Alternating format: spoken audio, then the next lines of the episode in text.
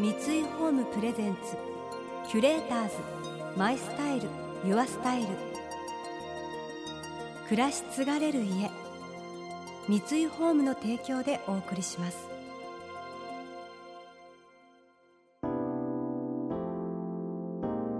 溢れる情報の中で確かな審美眼を持つキュレーターたちがランデブー。今日のキュレーターズは山崎直子です。川亮です。想像力を刺激する異なる二人のケミストリー。三井ホームプレゼンツキュレーターズ。マイスタイルユアスタイル。ナビゲーターは田中れなです。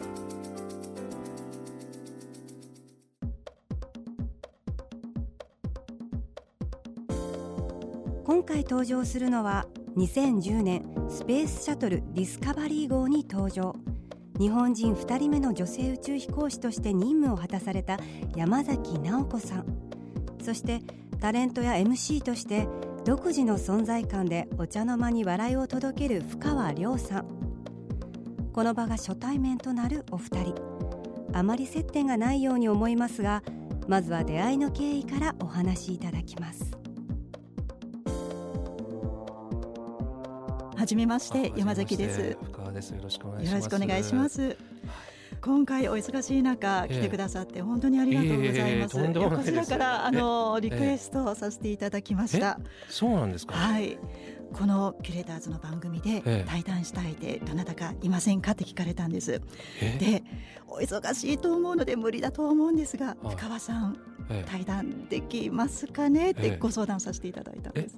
それ鵜呑みにしちゃって大丈夫ですか？それ。本当。第八希望ぐらいじゃないんですか？いやいやいやえ？とんでもないです。本当ですか？はいその一人でまずご相談したんです。えー、なかなかねドラフト1位指名っていないんですけど いや光栄です。いやとんでもない本当にそれはもう額面通り受け止めちゃってよろしい。本当そうです。はい、もう証人がいますので。でもねそんな冗談とかいうねあのイメージでもないのでそうですよね。これはそのまま受け止めたいと思いますけど、はい。でもそうなるとえなぜというのがまずあるんですけど、あのーはい。2010年に私、えスペースシャトルええ。ディスカバリー号に乗りまして、ええ。国際宇宙ステーションというところに行ってきたんですけれども、おりました、その時に宇宙ステーションと地上とで、ええまあいろいろと更新をええ。しました。えでその更新のボイスとえ深川さんあのロケットマンさんが作られているええ。ダンスミュージックの曲とえ合わせてくださった動画がええ。あるんですよね。ご存知です？あご存知ではあるんですけど、はい。それを。をたまたま教えてもらったんです知人から。えこんな素敵な動画があるんだとびっくりして。えよかった勝手になんか叱られるのかと思いました。え？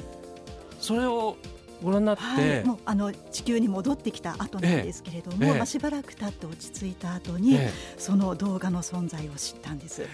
えええええ。そうなんですか、はいでなんかそうしたちょっとご縁を勝手に感じましていあつか。そうですか、ええ。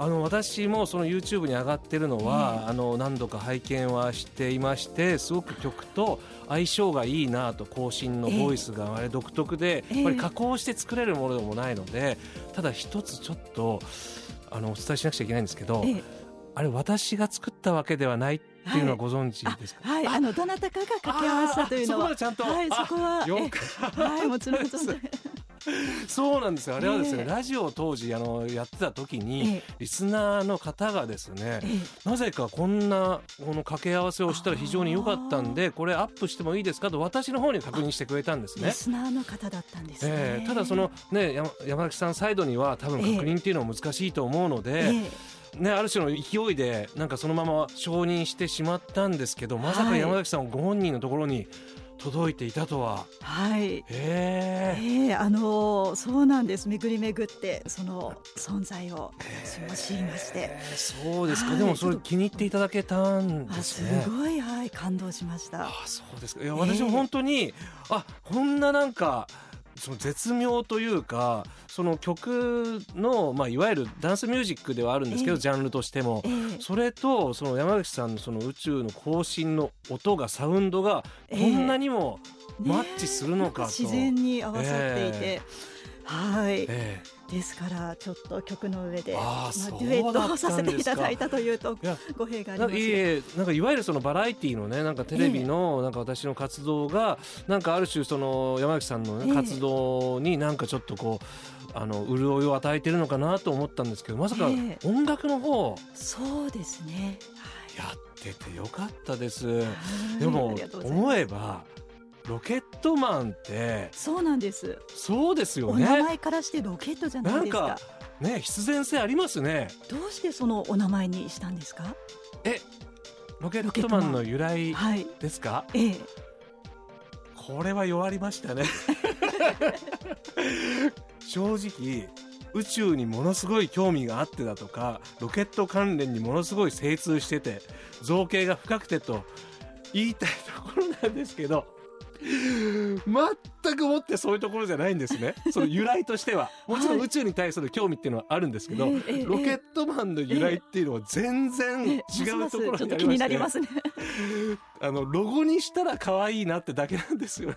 ええじゃあ視覚的なロゴから視覚的な。来たんですか あのまあ一応バラエティタレントとしてやってるんで、まあ、音楽のその変にかっこつけた感じも嫌だしでもなんか T シャツとかトレーナー作りたいなみたいなもともとピチカート5の小西康晴さんという2人のユニット名だったんですけど、ええ期待に添えない回答になってしまって申し訳ないんですが ただ言い訳するわけじゃないですけど宇宙に対する関心は人と同じぐらいはあるんです。人と同じぐらい嬉しいです。あの一般平均値ぐらいはあると思うんですね。で私なりのその角度でその宇宙に対する捉え方はあるので、ええ。むしろ今日はお会いできるということでいろいろ質問したいなとは思っていたんですけど、はい、でも縁ですね。そうですね。つながったんですねここで。嬉しいです、えキュレーターズ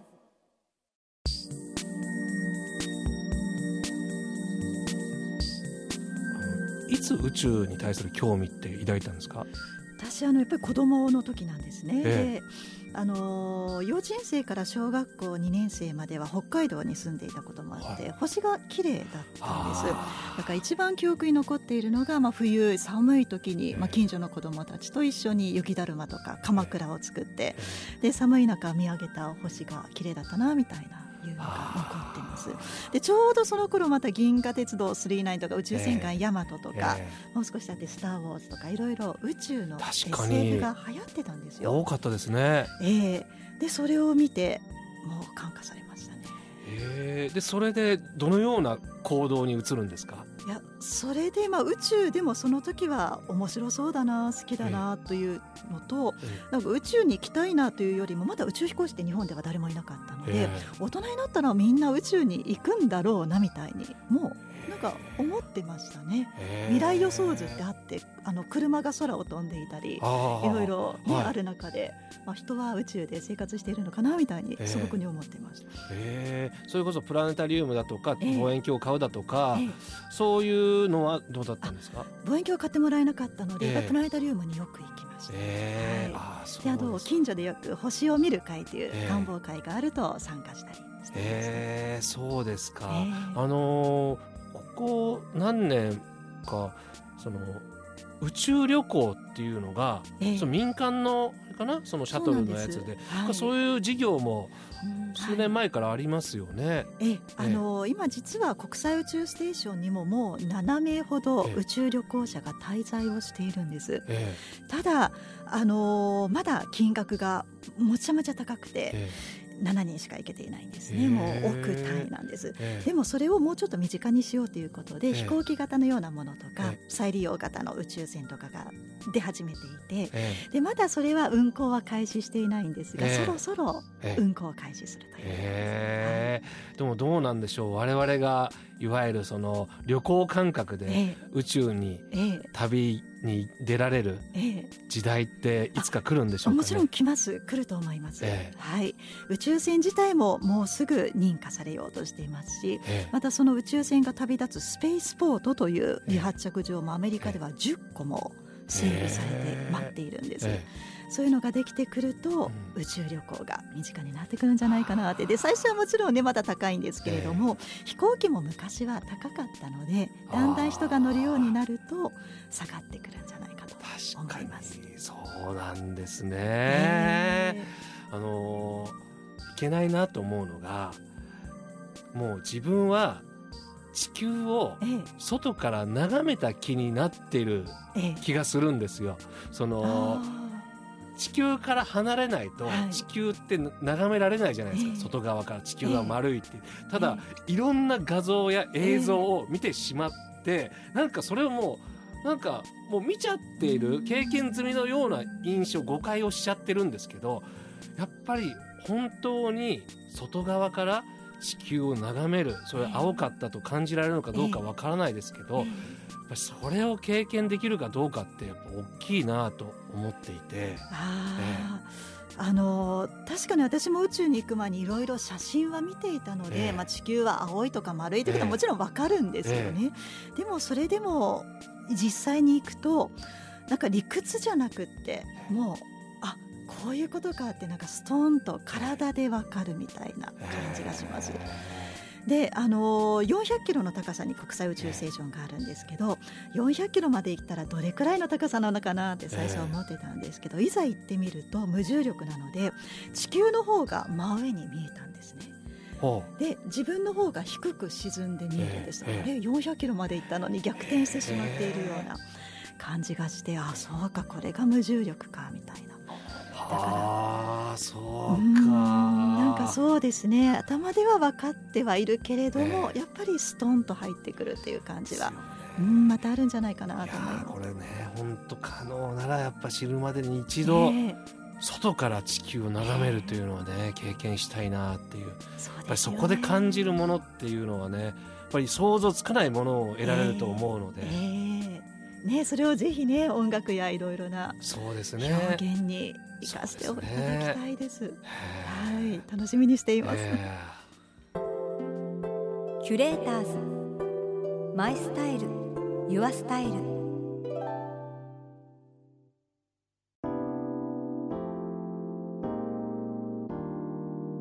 田中れながナビゲートしてきました。三井ホームプレゼンツ。キュレーターズ。マイスタイル。ユアスタイル今回のキュレーターズは宇宙飛行士の山崎直子さんとタレントの深川亮さんとのお話をお届けしました、えー、お二人のお話とっても楽しく聞きました、えー、私はですね以前向井千秋さんの本を読んで宇宙に興味を持ったんですけど、えー、宇宙行ってみたいですね。でもやっぱり怖いと感じてしまいます。えー、知識だけじゃなくて体力がすごくいるっていう話も伺ったのでいややっぱり私私は無理だなと思ってしまったんですけどだからこそあの宇宙のお話聞くとすごく心がワクワクするというか想像力をかきたてられて、えー、すごく楽しく聞かせていただきました。来週も山崎直子さんと深川亮さんをお迎えして宇宙に関する壮大な謎に迫っていきます。それでは素敵な週末をお過ごしください。田中れなでした。三井ホームプレゼンツキュレーターズマイスタイルユアスタイル。暮らし継がれる家三井ホームの提供でお送りしました。